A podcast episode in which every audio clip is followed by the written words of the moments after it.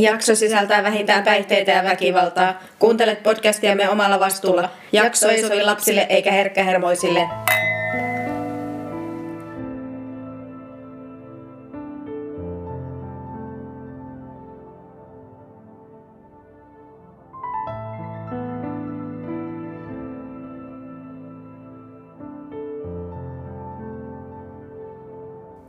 Tervetuloa True Crime and Wine podcastin pariin. Minä olen Jenni. Ja mä oon Mervi. Ja lasissa meillä on tänään 19 Crimes The Uprising rommitynnyrissä kypsytetty punaviini. Ja lautasella meillä on merellinen annos. Merten kauhu mustaparta. Uu. Joo. Tällä ensimmäisellä tuotantokaudella olemme tosiaan laittaneet aina rinnakkain elokuvan ja tositarinan – ja meidän tämänpäiväisen tositarinan keskiössä olevan merirosvo Musta Parran voi löytää muun muassa Pirates of the Caribbean elokuvista. Pirates of the Caribbeanin neljännessä elokuvassa tavataan pahamaineinen mustaparta. Mustapartaa näyttelee Ian McShane, jonka itse muistan kaikista parhaiten brittiläisestä mysteerisarjasta nimeltä Lovejoy. Muistatko Lovejoyn? Ah, muistan, joo, niin Anke. Joo, mä tykkäsin ihan hirveästi siitä pienenä. Joo. Se tuli aina joskus iltapäivällä ja koulun jälkeen Niin oli. tota, ykköseltä tai kakkoselta ja tää Lovejoy oli semmoinen antiikkikauppias. Se oli ihan huippu. Joo, niin oli. Se tunnisti aina aidon tavaran, aidon tavaran tuota, rihkamasta ja sitten se löysi aina itsensä keskeltä jotakin mysteeriä, johon nämä antiikkiesineet jollakin tavalla liitty. Mutta joo, ää, tässä Pirates of the Caribbeanin neljännessä elokuvassa nimeltä Vierailla vesillä tosielämästä inspiraatiota saanut samanniminen hahmo Mustaparta hallitsee laivaansa taikamiekallaan sekä voodoo-magialla. Johnny Deppin näyttelemä Jack Sparrow sanoo elokuvassa, että mustaparta on merirosvo, jota kaikki merirosvot pelkäävät. Mutta tällä kertaa niin emme perehdy elokuvaan tämän enempää, vaan mennään suoraan näihin tosielämän tapahtumiin.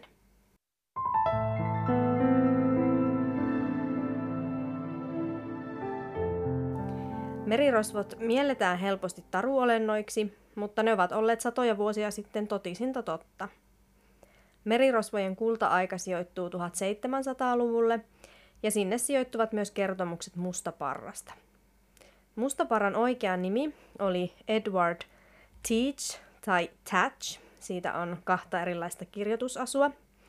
Ja tämä ei välttämättä ole hänen ihan aito oikea syntymänimensä kuitenkaan ollut, mutta hänet tunnetaan Edward Tatchina.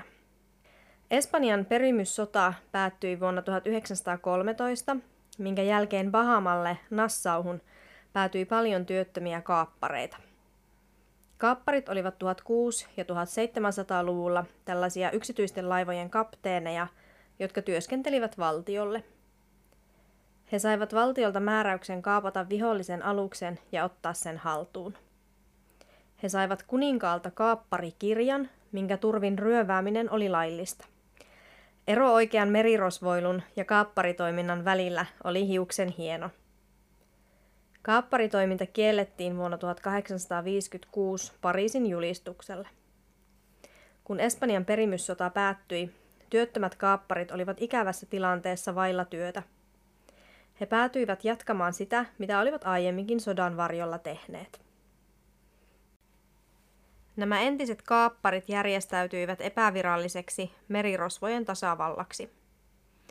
He eivät pelänneet hyökätä suurimpienkaan englantilaislaivojen kimppuun. He ryöstivät rikkailta ja vapauttivat orjia. Järjestäytyneet merirosvot noudattivat omia lakejaan sekä omaa oikeustajuaan. He uskoivat tasa-arvoon ainakin omiensa keskuudessa. Päätökset tehtiin miehistön enemmistön voimin ja kapteeni saatettiin milloin vaan vaihtaa, mikäli enemmistö oli sen kannalla. Merirosvoja on jopa kutsuttu modernin Amerikan todellisiksi perustajiksi. Matkataan sitten Ranskaan Nantesin kaupunkiin.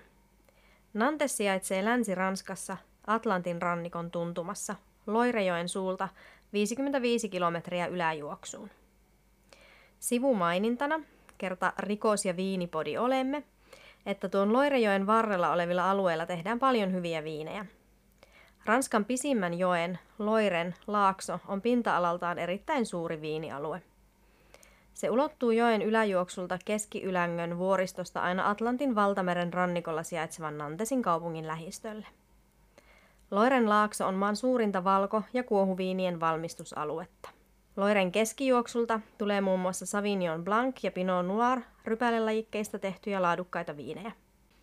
1700-luvun alussa Nantesista tuli orjamarkkinoiden pääkaupunki ja se säilytti maineensa Atlantin orjakauppojen pääsatamana aina vuoteen 1813 asti, jolloin laiton Ranskan orjakauppa tuli päätökseensä.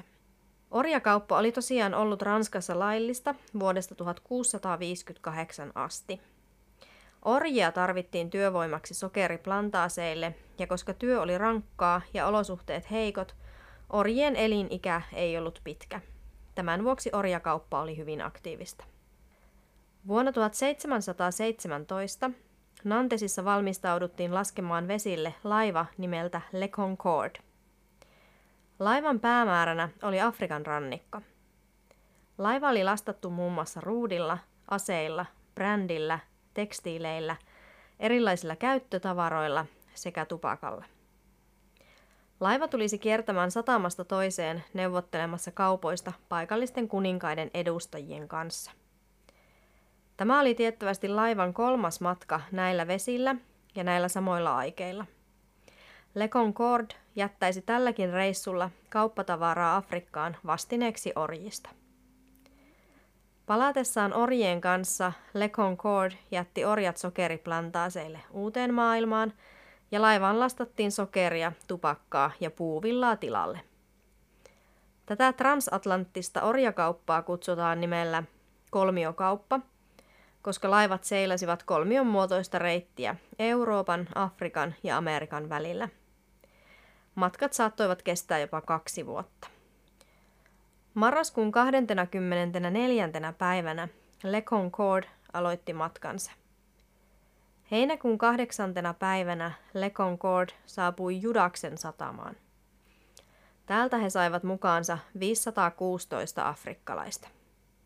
Rankan kahdeksan viikon matkan aikana uuteen maailmaan Le Concorde menetti 16 ranskalaista miehistön jäsentään sekä 61 orjaksi kaapattua afrikkalaista – Suurin osa todennäköisesti menehtyi erilaisiin sairauksiin, jotka levisivät laivalla.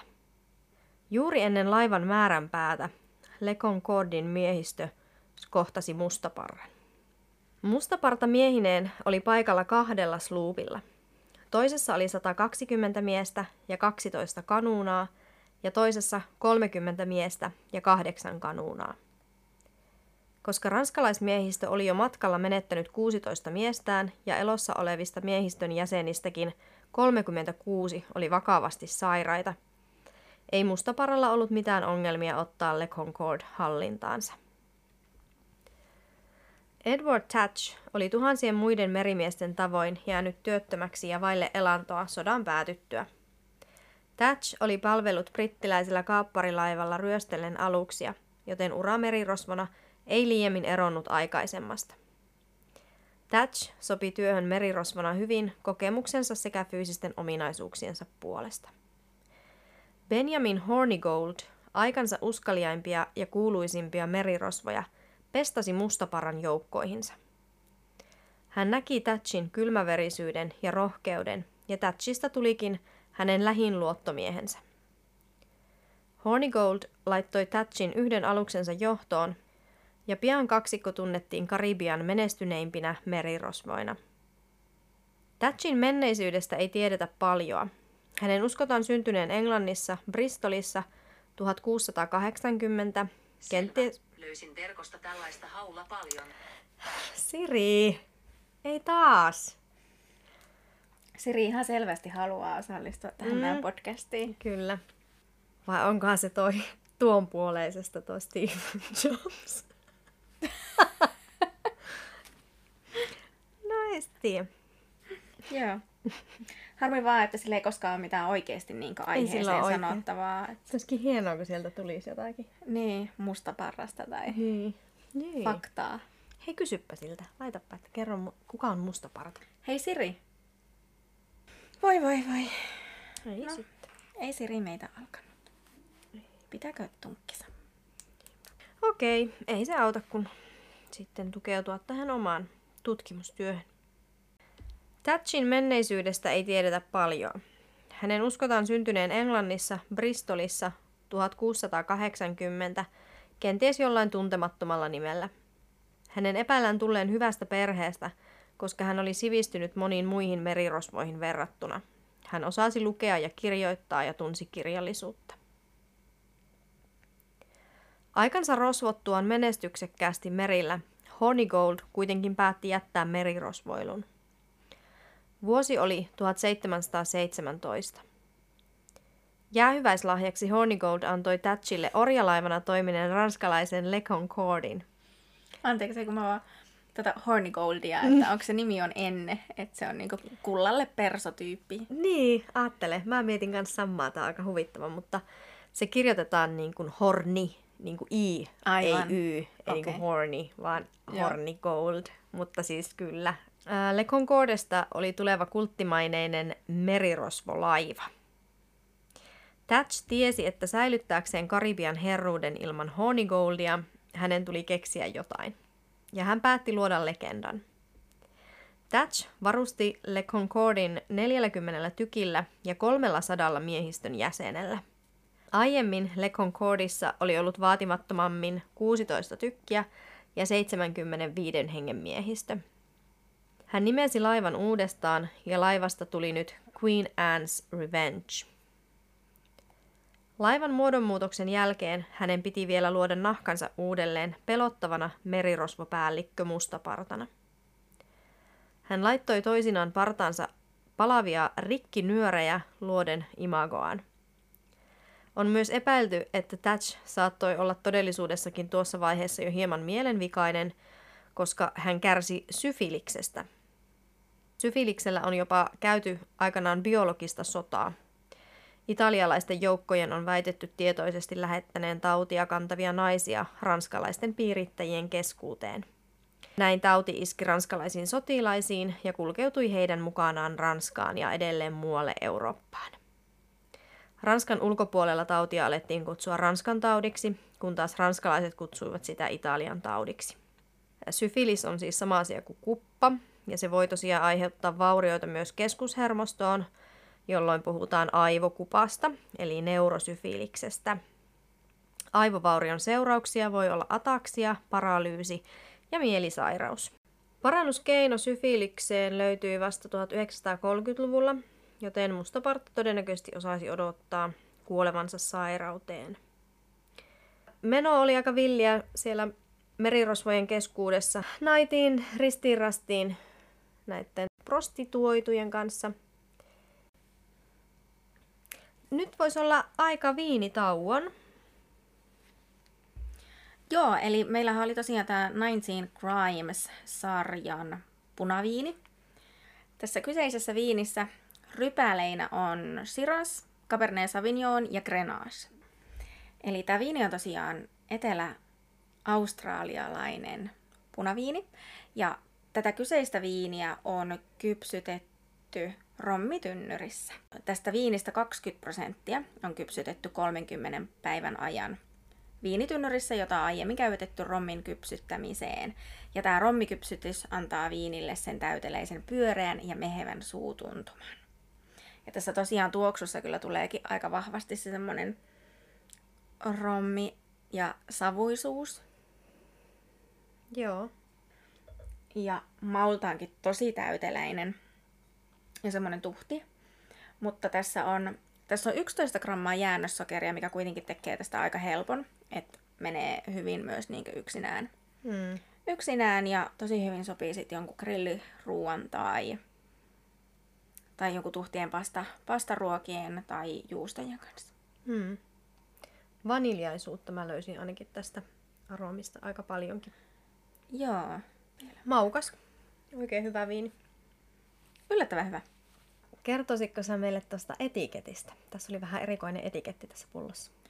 Kyllä. Tämän etiketissä esiintyvä Cornelius Dwyer Kane pidätettiin vuonna 1864 aktiivisesta toiminnastaan Irlannin itsenäisyyttä ajaneessa feeniläisliikkeessä. Ja rangaistukseksi hänet karkotettiin kymmeneksi vuodeksi pakkotyöhön Australiaan. Ja tosiaan tämä Nineteen Crimes viinisarja kertoo näiden karkotettujen vankien tarinoita. Tämän tarinan saa eloon, kun lataa tällaisen applikaation kuin Living Wine Labels. Sillä kun sitten skannaa ton etiketin, niin siinä se etiketti herää henkiin ja tämä vanki kertoo lyhyesti sen oman tarinansa. Ja mä voisin oikeastaan kertoa, mitkä nämä on nämä 19 rikosta, joista joutui karkoitetuksi sinne Australiaan. Joo. Iso varkaus, jonka arvo ylittää yhden shillingin. Alle yhden shillingin oleva pieni varkaus. Varastetun tavaran ostaminen tai vastaanottaminen. Lyijyn, raudan tai kuparin varastaminen, ostaminen tai vastaanottaminen. Egyptiläisenä esiintyminen. Kalustetusta majapaikasta varastaminen. Tulen sytyttäminen metsään. Kirjeiden varastaminen, postimaksun aikaistaminen ja rahan kätkeminen – ryöstämiseen tähtäävä hyökkäys, kalan varastaminen lammesta tai joesta, juurien, puiden tai kasvien varastaminen tai vahingoittaminen, kaksin naiminen, vaatteiden leikkaaminen tai polttaminen, kuparirahan väärentäminen, luvaton avioliitto, kääreliinan varastaminen haudasta, liian monen matkustajan kuljettaminen Thamesin yli, mikäli joku hukkui, vankilasta karanneet parantumattomat konnat ja henkilöt, joita on armahdettu kuolemanrangaistuksesta, sekä merenkulun tarvikkeiden varastaminen. Eli jopa aika pienestä saattoi joutua No joo. karkoitetuksi Australiaan. Ymmärsinkö mä oikein, että siinä oli niinku yli shillingin rikoksesta ja sitten alle shillingin rikoksesta? Kyllä. Jokaisessa pullon korkissa on aina yksi näistä 19 rikoksesta. Kyllä. Mikä oli meidän tämänpäiväisen pullon korkin rikos? Meidän viinissähän oli rikos numero 10, eli kalan varastaminen lammesta tai joesta. Ja sittenhän näillä on myös tämmönen kuin Snoop Cali Red, jossa on sitten Snoop Doggin kasvot etiketissä. Sillä tavalla pikkusen poikkeaa tästä, häntä ei ole käsittääkseni koskaan karkotettu. Niin aivan, että tässä on varmaan sitten kerrotaan kuitenkin Snoop Doggin rikostarina. Mutta siinäpä olisikin meille hyvä jakson aihe jollekin kaudelle. Näitä löytyy Alkosta tällä hetkellä näyttää olevan yhdeksän tuotetta myynnissä, joista kaksi on hanaviinejä. Joo, no ihan tyylikkäitä noi pullot. Hinta oli vi- vajaa 15 euroa. Mun mielestä ihan tuota niin hintalaatusuhteeltaan on ok. Viinilehden arvio tälle viinille et on niin miinus yksi, eli olisi kalliinpuoleinen. Et ei aivan vastaa, vastaa hintaansa. Mutta sitten toisaalta tässä on, että on sopusuhtainen kokonaisuus, on saanut kaksi tähteä viidestä. Joo, mitä siitä sanotaan siellä? Viinilehti kertoo, että on tummasävytteinen, kypsän marjainen, mustaherukkaa, karhunvatukkaa ja reilusti paahteista tammisuutta. Aromeiltaan muistuttava tämmöinen muheva tuoksu. Suun täyttävä, mehevä, aluksi jopa makea maku, joka toistaa nämä tuoksun aromit. Reilua vaniljaisuutta, mustikkaa ja makeaa karhunvatukkaa. Ja pehmeät tanniinit ja hedelmähapokkuus tuovat kokonaisuuteen tarvittavaa ryhtiä. Viini jättää suun myötäisen pehmeän kosiskelevan jälkivaikutelman. Kyllä. Ihan samaa mieltä. Kyllä, ja mun mielestä tämä on aika helppo viini. Viime viini oli kans helppo se Merlot. Tää on kuitenkin niinku ihan selkeästi taas eri tavalla täyteläinen. Tämä voisi olla niin useampien ihmisten makuun tämä viini Joo. verrattuna siihen Merloon. Kyllä.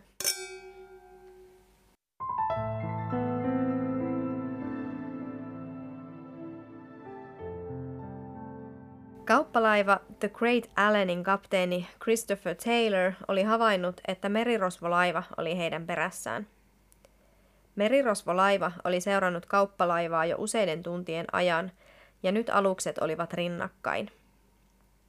The Great Allen oli suurikokoinen, erittäin hyvin aseistettu ja varsin kykenevä puolustautumaan, joten Taylor ei ollut huolissaan. Kun hän laivojen kohdatessa näki tarkemmin merirosvolaivan kannella seisovan hahmon, hän koki järkytyksen. Kannella seisoi valtava mustiin pukeutunut, miekoin ja pistoolein aseistautunut hahmo. Hänen päätään ympäröi savupilvi, ikään kuin hän olisi tullut suoraan helvetistä. Suuri pöyhkeä parta oli letitetty ja koristeltu värikkäillä nauhoilla. Hän näytti Taylorista sekopäiseltä. Taylorin itseluottamus karisi siihen paikkaan ja hän antautui taistelutta. Thatch oli onnistunut tavoitteessaan luoda niin pelottava hahmo, että hänen ei tarvitsisi asettaa laivaansa, miehiään ja ennen kaikkea omaa henkeään alttiiksi, vaan miehistöt antautuisivat hänen edessään pelon vallassa. The Great Allenin miehistö pelkäsi kuolevansa. Teloittamisen sijaan heidän kuitenkin käskettiin soutaa veneellä maihin. Kun he lähestyivät rannikkoa, he näkivät, kuinka tuo hullu merirosvolauma sytytti tuleen heidän komean ja arvokkaan laivansa. Maissa merimiehet kertoivat kaikille kummallisesta kokemuksestaan ja levittivät näin huhua mielenvikaisesta mustapartaisesta piraatista, aivan kuten Thatch oli suunnitellutkin. Levitessään tarinat alkoivat elää omaa elämäänsä, ja ajan mittaan mustapartaa alettiin pitää paitsi hulluna, myös verenhimoisena ja sadistisena murhaajana, vaikka hän ei tiettävästi koskaan tappanut ketään, ainakaan itse. Mustaparan maineen kasvaessa jo hänen merirosvolaivansa tunnuslipun näkeminen sai kauppalaivat antautumaan. Hänestä oli tullut Karibian pelätyin rikollinen. Ryöstely merellä ei kuitenkaan riittänyt kunnianhimoiselle Thatchille. Toukokuussa 1718 neljä laivaa ilmestyi Yhdysvaltojen itärannikolla sijaitsevaan Charlestonin satamaan. Kaupungin asukkaat paskoivat housuihinsa Kaupungin asukkaat paskoivat housuihinsa. Kaupungin asukkaat paskoivat housuihinsa nähdessään kiikareistaan mustaparran tunnuslipun. Hänen maineensa oli kiirinyt hänen edellään, eikä mikään sataman laivoista uskaltanut lähteä vastustamaan hurjaa merirosvokapteenia.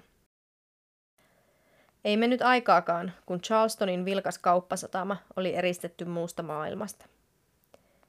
Satamaan pyrkineisiin aluksiin hyökättiin, ja vauraan kaupungin asukkaat eivät voineet kuin katsoa turhautuneena vierestä. Kirjailija Charles Johnson kirjoitti vuonna 1724. Merirosvot kulkivat kaduilla täysin avoimesti raivostuneiden kaupunkilaisten silmien edessä. Nämä pitivät piraatteja ryöväreinä ja murhaajina ja syypäänä onnettomaan elonsa ja vastoinkäymisiinsä. Kukaan ei kuitenkaan uskaltanut edes ajatella kostoa pelätessään, että lisäonnettomuudet kohtaisivat heitä. Charlestonin piiritys kohotti entisestään mustaparan mainetta kaikista merirosvopäälliköistä härskeimpänä. Nyt mustaparta oli laittanut polvilleen kokonaisen kaupungin. Kaikki oli tapahtunut ilman laukaustakaan, sillä Thatch oli onnistunut mustaparan hahmon luomisessa niin täydellisesti.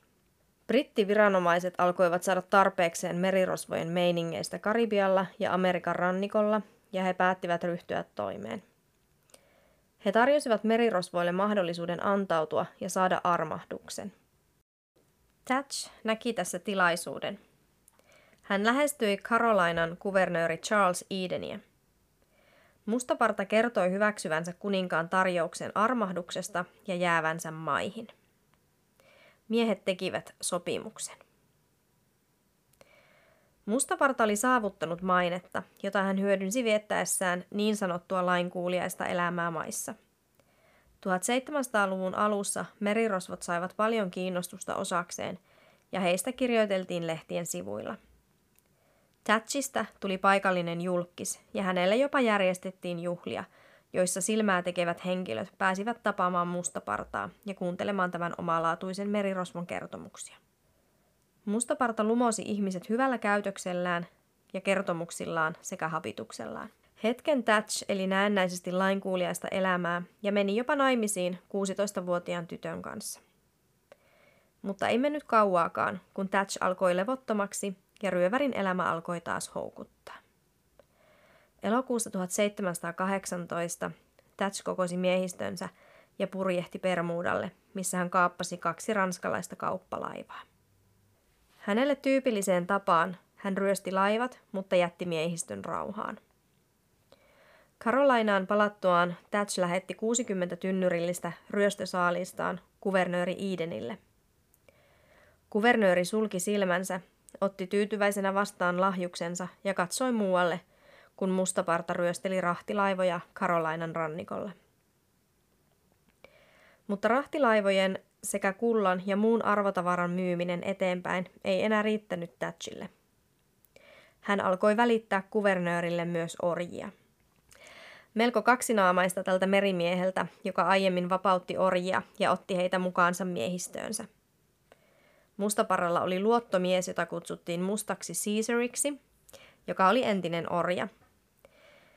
Tästä ja merirosvojen näennäisestä tasa-arvostaan huolimatta entisestä orjien vapauttajasta oli nyt tullut orjakauppias. Otetaanko äh, hömpsyt viiniä Otetaan välissä? pikku hömpsyt väliin. Pysyy suu muhevana. Mm.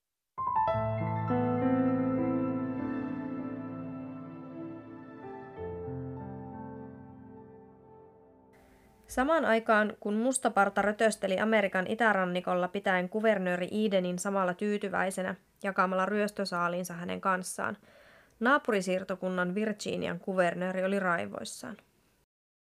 Merirosvojen toiminta haittasi hänen rikkaan siirtokuntansa kauppaliikennettä, eikä se tehnyt hyvää hänen suosiolleen.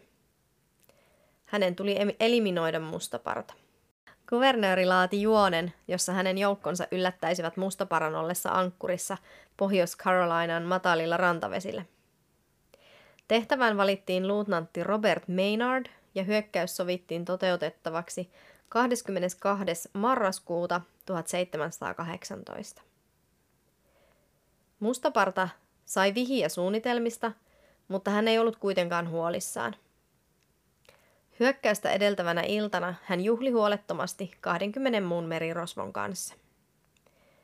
Aikaisin seuraavana aamuna vielä juopuneet merirosvot näkivät Maynardin alusten lähestyvän. Mustaparta tarttui rommimukiin ja kohotti sen vihollisia kohti aaltojen yli huutaen. Olkoon sieluni ikuisesti tuomittu, jos suon teille armoa tai otan sitä teiltä vastaan.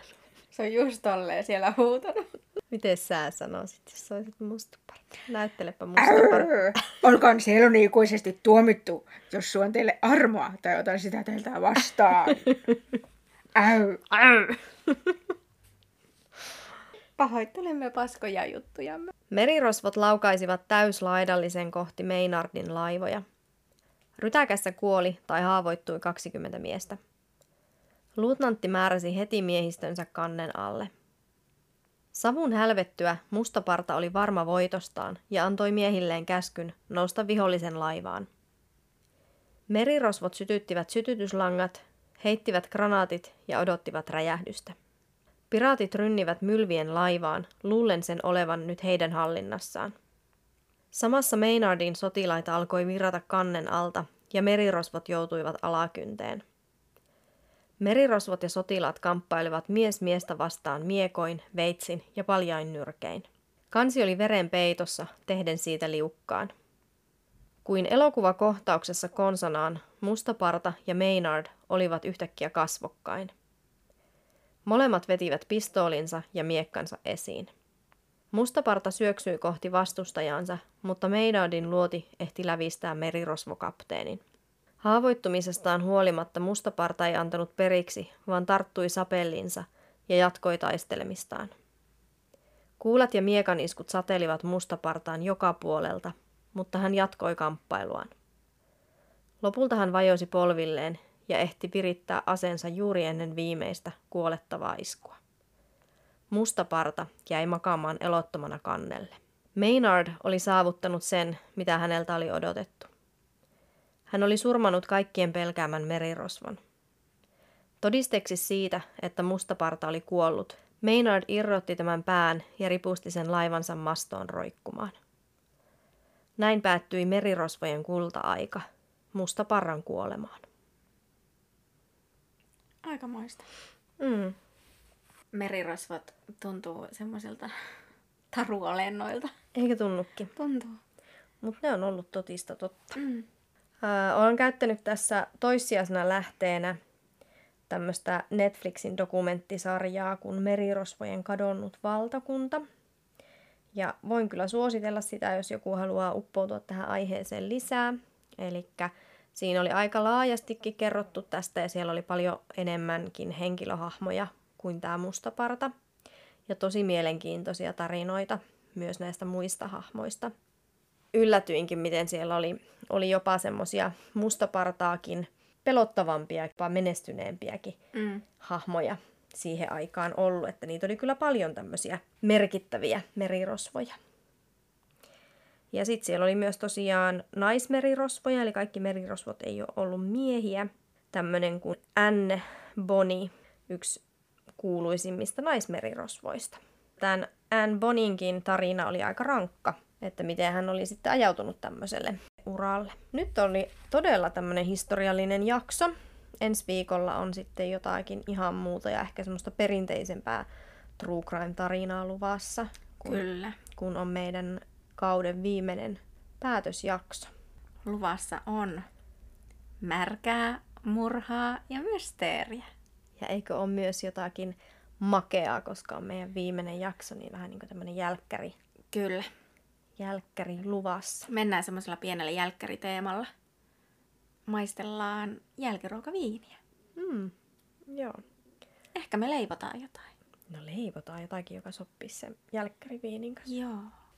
Ja vaikka me jäädäänkin pienelle luovalle tauolle ton ensi viikon jakson jälkeen, niin älkää unohtako meitä. Tykätkää meidän instapostauksista ja seuratkaa meitä siellä ja saa laittaa meille viestiä, jos on jotain jaksoehdotuksia tai viiniehdotuksia tai ihan mitä vaan palautetta, niin rakentavaa kuin positiivistakin, niin ehdottomasti otetaan ne vastaan. Mm. Ensi viikkoon! Ensi viikkoon.